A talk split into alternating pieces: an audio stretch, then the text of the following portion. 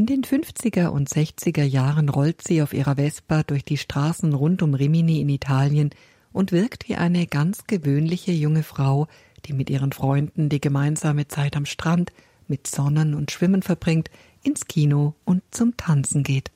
In ihrer Freizeit kümmert sie sich um eine kleine Ziege, die die Eltern gekauft haben, um frische Milch zu bekommen. Unter der Woche muss sie hart arbeiten.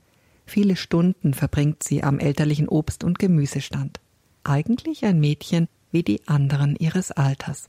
Doch die Italienerin Carla Ronchi ist eine eher ungewöhnliche junge Frau, denn ihr Leben stellt sie bereits in jungen Jahren ganz in den Dienst des Apostolats.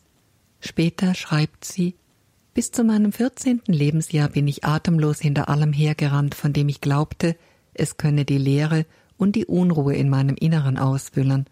Ich versuchte, mich mit einem Vergnügen nach dem anderen zu betäuben, aber vergeblich. Lernen wir die junge Frau ein wenig näher kennen. Carla wird am 11. April 1936 in Torre Pedrera, ganz in der Nähe von Rimini in Italien, als ältestes von drei Kindern des Fischers Mario Ronchi und seiner Frau Yolanda Casalboni geboren und er lernt nach dem Besuch der Elementarschule, der Grundschule, den Beruf einer Schneiderin. Wie sie ihre ersten 14 Jahre verbracht hat, haben wir bereits vernommen. Doch was geschieht dann, dass sich das Leben von Carla Ronchi so maßgeblich verändert? Im Jahr 1950 eröffnen die Ursulinen einen Kindergarten. Carla sieht die Schwestern täglich und bei jeder Witterung glücklich und heiter auf dem Weg zur heiligen Messe. Sie denkt darüber nach, dass das Leben einen viel tieferen Sinn haben könnte, als es ihr bisher bewusst war. Und dann geschieht etwas, das sie nicht mehr vergisst. Eines Abends, als sie an einem Fenster lehnt, erkennt sie in einem Moment der Gnade, in einem inneren Bild, die Umrisse eines Gesichtes und das Lächeln eines Blickes, wie sie noch nie einen gesehen hat, den Blick Jesu. In ihrem Tagebuch schreibt sie im Herzen vernahm ich eine Stimme und eine Einladung. Es ekelte mich vor mir selbst. Schaute ich zurück, sah ich nichts Erfreuliches in den vergangenen vierzehn Jahren, und meine Zukunft hing über einem tiefen Abgrund. Carla engagiert sich von nun an zunehmend in der katholischen Aktion, einer Laienorganisation in der katholischen Kirche, und arbeitet mit Kindern und Jugendlichen in ihrer Gemeinde. In den Jahren 1956 und 57, also mit 20 Jahren vertieft sie ihren Dienst im Laienapostolat mit der persönlichen Übernahme des Keuschheits- und des Armutsgelübdes. Ihre enorme Anziehungskraft liegt in ihrer großen Lebensfreude, um die sie in ihrem Leben jedoch ringen muss, denn in ihrem Tagebuch lesen wir sich nicht beklagen.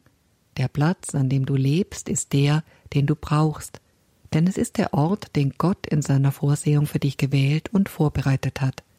An diesem Ort, wo Gott dich gewollt hat, besitzt du alle Gnaden, um dich zu heiligen. An einem anderen Ort hättest du sie nicht. Und diese Erkenntnis ist für Kalaronki besonders wichtig, da sie ihrem persönlichen Wunsch, ins Kloster einzutreten, nicht nachgehen kann. Mit 24 Jahren tritt sie zwar durch die Türen des Klosters der Ursulinen von Gaudino in der Nähe von Bergamo, doch aufgrund des familiären Drucks, vor allem des Vaters, beendet die junge Frau im Gehorsam gegenüber der Oberin ihr Noviziat bereits nach drei Monaten. In der Pfarrei findet sie ein vielfältiges Aufgabengebiet. Unter anderem ist sie bemüht, Berufungen für das gottgeweihte Leben zu fördern, und ganz besonders liegen ihr die jungen Menschen am Herzen. Sie schreibt Ich glaube, um unseren Jugendlichen zu helfen, müssen wir sie sehr lieben, wir müssen ihnen viel Vertrauen schenken und ihnen zuhören, ohne dabei zu ermüden und vor allem ohne an irgendetwas Anstoß zu nehmen. Wir müssen ihnen auch für die unbedeutendsten Dinge unser Interesse zeigen. Dies hat Carla von Jesus gelernt und jedes dieser Geschöpfe bringt sie zu ihm. Wir erinnern uns, Gott hat Carla gezeigt, dass es nicht das Kloster, sondern ein anderer Ort zu sein scheint, wo er sie haben will.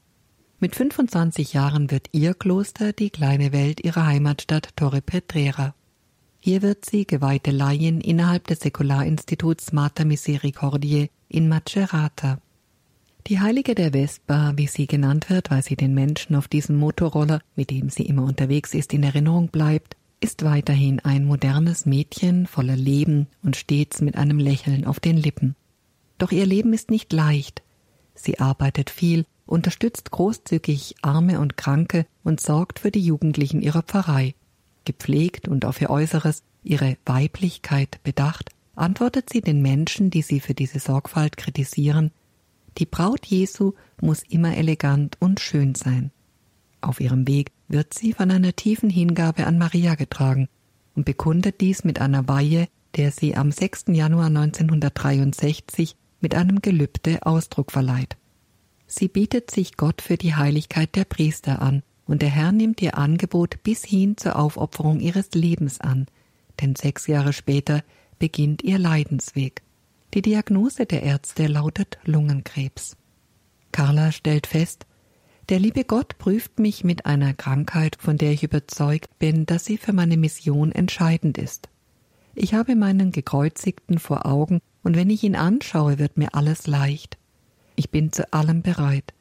Ich weiß, dass das Leiden nicht von ihm kommt, die Freude aber sehr wohl, und davon habe ich so viel, dass alles andere nicht zählt. Auch wenn ich große Angst habe, habe ich gleichzeitig eine Sehnsucht zu geben, zu opfern, zu lieben, und trotz allem spüre ich, dass das Leben wunderbar ist. Nur 34 Jahre alt wird Carla Ronchi.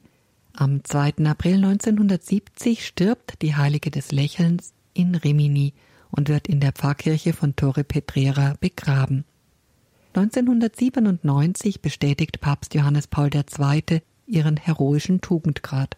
Seitdem trägt sie den Titel Ehrwürdige.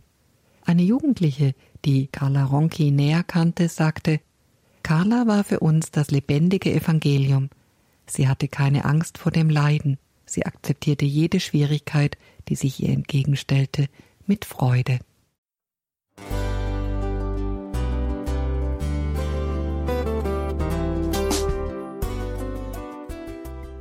Liebe Zuhörerinnen und Zuhörer, vielen Dank, dass Sie unser CD- und Podcast-Angebot in Anspruch nehmen. Wir freuen uns, dass unsere Sendungen auf diese Weise verbreitet werden. Dieser Dienst ist für Sie kostenlos. Für uns ist er allerdings mit einem nicht unerheblichen finanziellen Aufwand verbunden. Deshalb sind wir für jede Spende dankbar. Alle Bankverbindungen unserer Spendenkontos können Sie über unsere Homepage horeb.org unter dem Menüpunkt Spenden einsehen. Dort besteht auch die Möglichkeit, online zu spenden. Natürlich nach den neuesten Sicherheitsstandards. Sie können diese Informationen auch bei unserem Hörerservice unter der Telefonnummer 08328 921 110 erfragen.